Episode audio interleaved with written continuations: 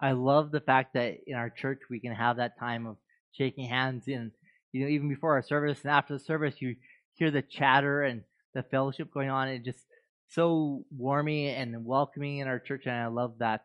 That's a wonderful thing in our our body.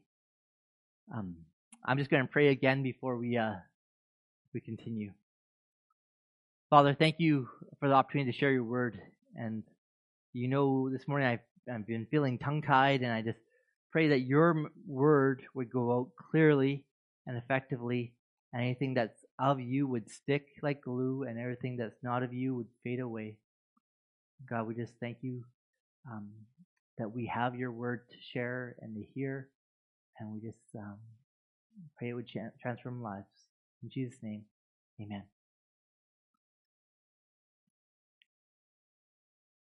First Corinthians chapter 13,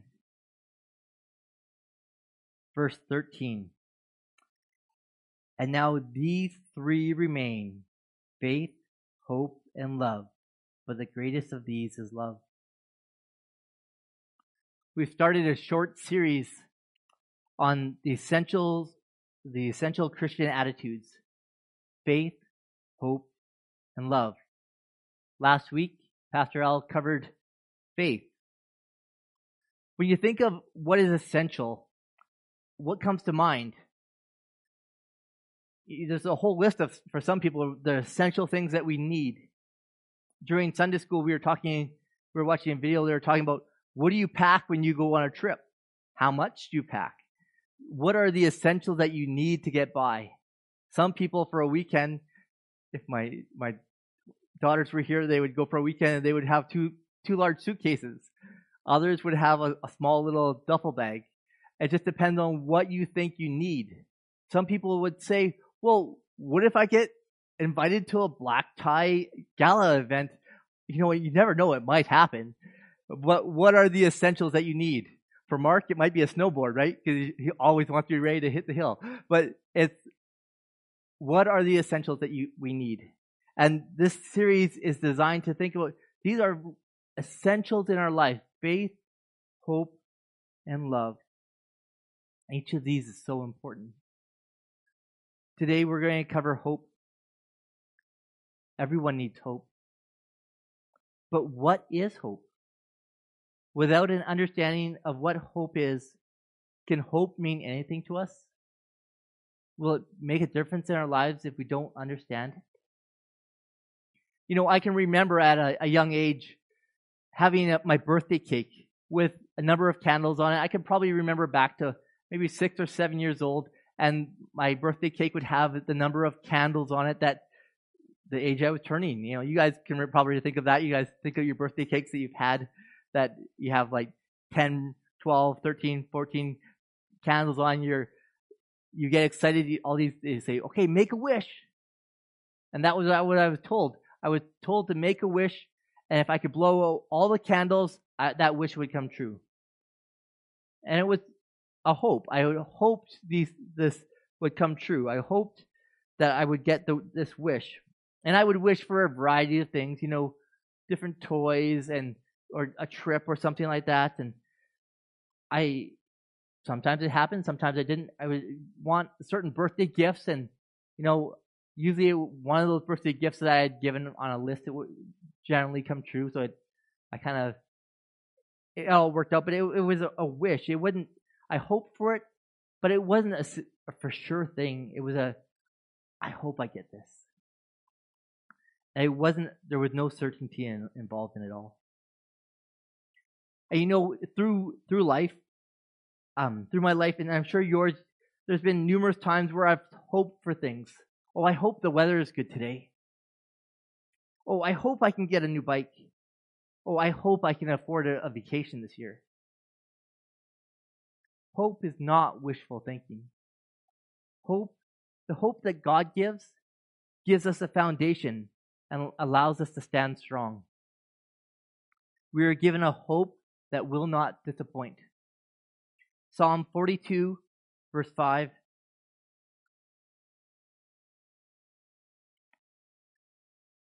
Why are you, uh, why are you downcast, O my soul? Why are you so disturbed within me? Put your hope in God, for I will yet praise him, my Savior and my God. Psalm 42 5.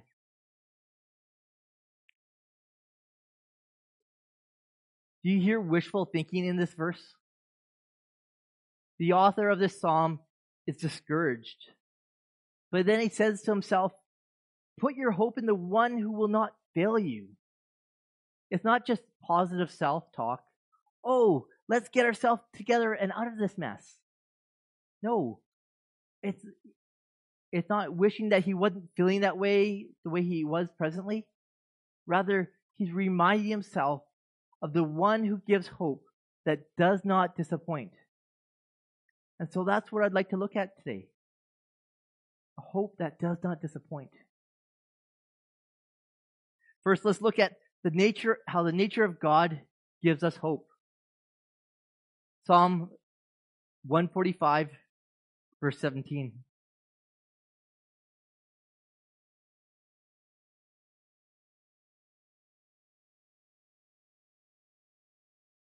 The Lord is righteous in all his ways and loving in all he does. It's a really simple verse.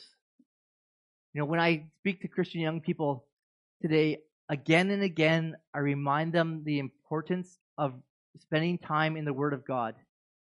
Not to just have knowledge, but to know the God of the universe, to know who He is, and have a correct understanding of Him. Can you go to the next slide there? Oh, I missed you the slide. Interesting. Uh, A.W. Tozer says, goes as far as saying that the first thing you think about when you think about God is the most important thing about you. Now, he's saying that because it's so important to have a correct view of God. This will shape shape our life and what our foundation is. In Psalm 145, it tells us that God is righteous and loving. These are traits that we can take, can give us confidence in putting our hope in Him. His righteousness, excuse me, His righteousness shows He is pure and unchanging. The fact that He is loving reveals that He has our best interests at heart. Sometimes we go, Oh God, why is this happening? But He's got such a bigger picture than what we see, this limited view of what's happening right now. It's interesting that sometimes we get so caught up in our our, our li- limited moment and what we can see, and yet God's got a huge, grand picture that He knows what's going on in our life, and even the turmoil and the strife that we are facing. He can see a bigger picture that's working out a, a tapestry, as it were, that's going to be better than we could even imagine of what this limited, the limited things that we know are happening right now. Hebrews 6, verses 16 to 19. Men swear by someone greater than themselves, and the oath, and the oath confirms what is said and puts an end to all argument, because God wanted to make the unchanging nature of his purpose very clear to the heirs of what he had promised. Next slide. He confirmed it with an oath. God did not did, did this so that by two unchanging things in which it is impossible for God to lie, we have we who have fled to, take hold of the hope offered to us by many be greatly encouraged. We have the we have this hope as an anchor for the soul firm and secure. God is unchanging. We know what He is like, and He won't change from that. It's so important to know that foundation, that anchor that's not going to move for us. And we know we know His character won't change. We've seen what He's done in the past, and that character that He's done, it will not change. And God cannot lie. He won't lie and he can't lie. It's just impossible. Therefore, we can trust all that he says and do, does. These characteristics of God give us hope that carry a, carries a certainty with it. Titus chapter 1, verses 1 to 2.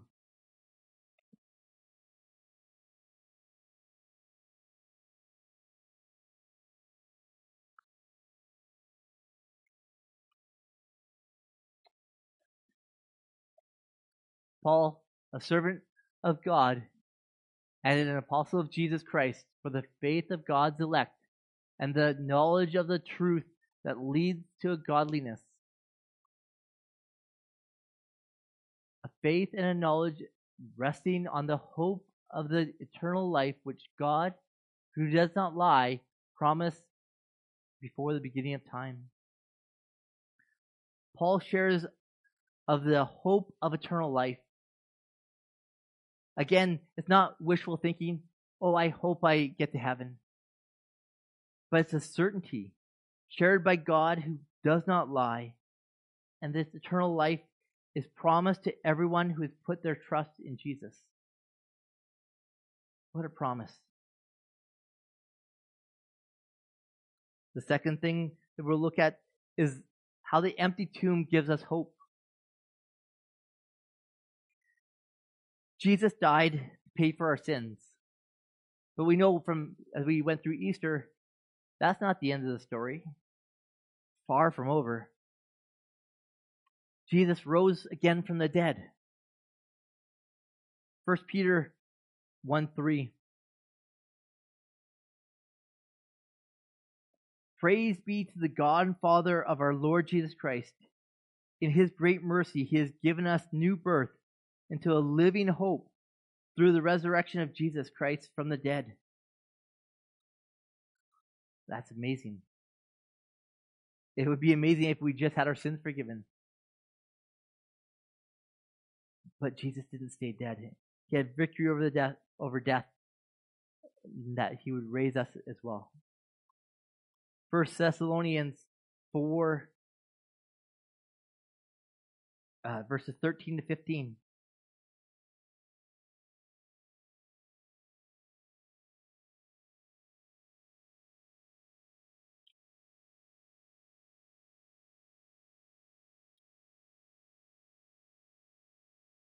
Brothers and sisters, we do not want you to be uninformed about those who, who sleep in death, so that you may not you do not grieve like the rest of mankind, who have no hope.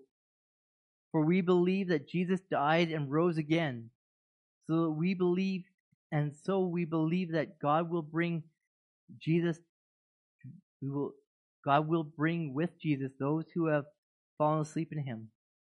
According to the Lord's word, we tell you that that we who are still alive, who are left until the coming of the Lord, will certainly not precede those who have fallen asleep. Those who don't know Jesus, they don't have the hope of the resurrection. That that hope that we have as believers. And this hope is because Jesus rose. He is no longer in the grave. You couldn't can't find his bones anywhere. The tomb is empty. Third, we await the blessed hope. Titus 2 verses 13.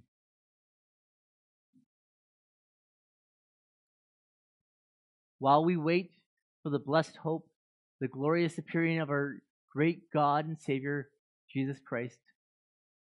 I'll read that again. While we wait for the blessed hope, the glorious appearing of our great God and Savior, Jesus Christ. You know, the word hope in the Greek, if you can look at it in different language and stuff, but the original Greek, um, it carries this idea of being trustworthy this this waiting for the re, for the return of Christ is worth it. It's worth. We can trust it's going to happen. It's not. I hope it's going to happen, but it will happen. In First Thessalonians chapter four, we read, For the Lord himself will come down from heaven with a loud command with the voice of the archangel, and the trumpet call of God, and the dead in Christ will rise first. After that, we who are still alive and are left will be caught up together with, with them in the clouds to meet the Lord in the air. And so we will be with the Lord forever. Therefore, encourage each other with these words. What a glorious rapture, the glorious thought that this is going to be when we are called up for God. The Lord will return again, and we can have that hope. You know, it, sometimes I think, as John did in, in at the end of Revelation, John, the Apostle John, had waited so long. It had been many many years since he'd seen Jesus, and he had a, the vision of Revelation, and he he says at the he says, "Even so, Lord, come quickly."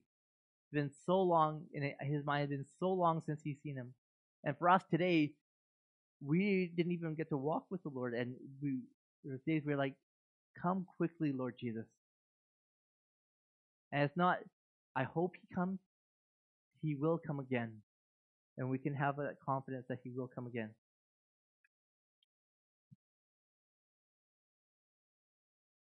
Fourth, hope lives in the spirit in the spirit-filled heart.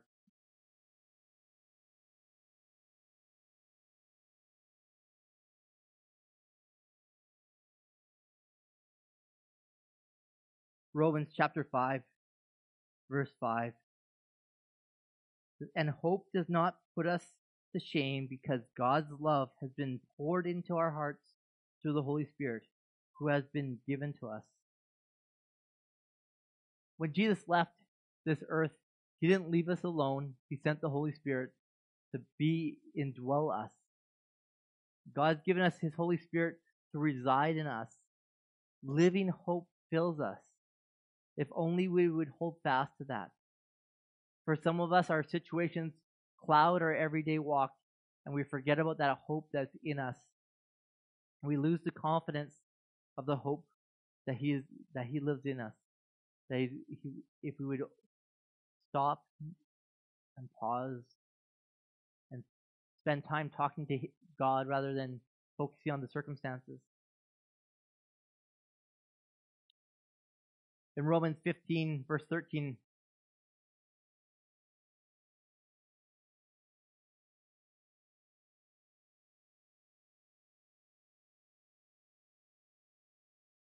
Verse 13 says, May the God of hope fill you with all with all joy and peace as you trust him, so that you may overflow with hope by the power of the Holy Spirit.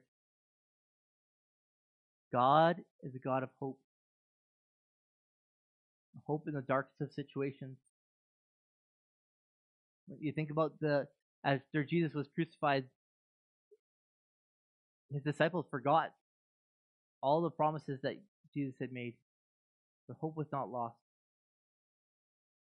He would rise again. Hope changes our lives as we trust in God. His Spirit gives us an abundance of hope as we trust Him, and that hope leads to joy and peace beyond our human understanding.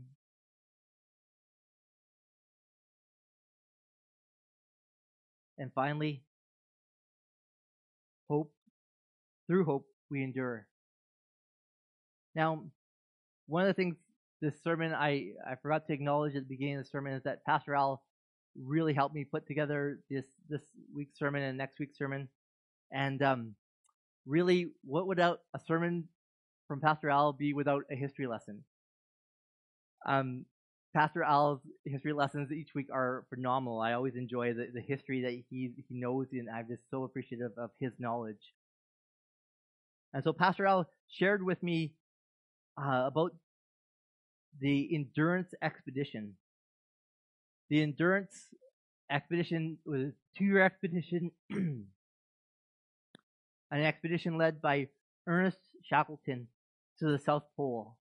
Now, the South Pole had already been they'd already made an expedition to the South Pole, so this wasn't to get to the South Pole, but rather to, from, to travel from sea to sea through the South Pole. Now that seems like a pretty crazy expedition, especially in 1914. And the fact that they have these incredible photos from 1914, I just I'm blown away by the photography at that time. Uh, Shackleton was a bold and experienced explorer.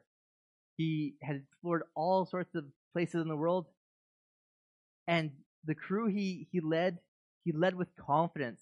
They they they believed that they would follow him anywhere, and he they the crew loved him. They had fun with him, and they would they were willing to do whatever he called for them, even in the most dangerous of voyages.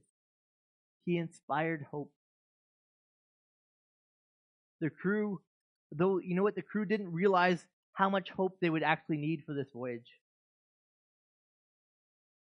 This voyage would be severely underfunded, a severely un- underfunded expedition, unlike anything that Shackleton had ever would have taken before. The endurance, um, just even before they could even get to the South Pole, which they would never actually reach, the endurance faced a variety of storms and um, became trapped in the ice. And the endurance, it was a sailing and a uh, steam power vessel, and it was incredibly strong. Like it had a three foot thick hull. I mean, that seems a little bit overkill, but when I guess you're going to the deal with ice, you know that you need that super thick hull. But it, the ship would eventually be trapped in the ice, and they could go no farther. At points, they the, they thought, well, they'll just wait wait for the ice to break, and it never did. And then they would the crew actually got out and tried to chip out uh, a passageway for the, the ship to go, and they they kind of backed it up and they tried to plow forward, and nothing. They couldn't budge. Eventually, the ice would crush the hull, and they had to abandon ship. And they took everything they could, and it left the crew stranded on the ice. That ice would eventually break apart, and they had to float on chunks of ice that eventually drifted to land, where they were could kind of survive. They weren't worried about them flipping over, um, flipping off this this ice. They had solid land to be on, but they had no contact with the the outside world. They just couldn't radio up their their friends or pull up their cell phone and say, "Hey, can you come give us a ride? We're kind of stuck here." They were they were stuck there. Rations ran low, and with this in mind, Shackleton made the decision to take the dangerous voyage in a lifeboat across the open waters to go for help. He took a few of his crew to, to help, and he knew what must be done to, to save his crew. There was a total of 28 people on this crew. 28. And he, they pushed on in hope that he would return. I can't even imagine what was going through their minds at the time. You know, Shackleton, he left and he faced incredible adversity. Like the uh, in the next, I don't show the next photo yet, but there's a there's a photo in the next slide that shows um, his crew uh, waving to him as they're leaving, and they kind of just stood there apparently until he was out of sight, and then waves started coming in, and they couldn't see him anymore. But they just had this certainty that he was going to return for them. Shackleton would eventually get to a an island that had an abandoned whaling station on it, but he couldn't get the the side that they came on. He couldn't. They couldn't get to the other side, and so he had to climb over mountains. And he was not a mountaineer at all. And so the the stories in the journals say just crazy stories of them climbing over this mountain, and at one point they're at the top of a cliff and they can't. There's no way to really get down and they just wrap themselves in rope and just roll down, and just to, the rope just to protect them as they're falling. They're just like bumped and, and scraped up, and and eventually he made his way to the the whaling station and was able to call for help. Four months could go to the next slide. That that far slide is that lower slide is that's when they're waving to Shackleton. Four months had go, goes by, and Shackleton is finally able to come back for his crew. Not one of his crew had perished. They had hoped that Shackleton would return, and that hope kept them going. I don't know if you can imagine being in that situation, uh, waiting there. You know, some of them may have been doubting, going, I don't think he's doing it. It's been, you know, it's been a month. I don't see how he can, uh, he probably, the, the sea probably took him and we'll never see him again. And others were saying, no, we can believe in our captain. He will return for us. And that lifted their spirits. I can't even imagine what that would have been like. But they kept on saying, He will be back for us. And that gave them hope. First Thessalonians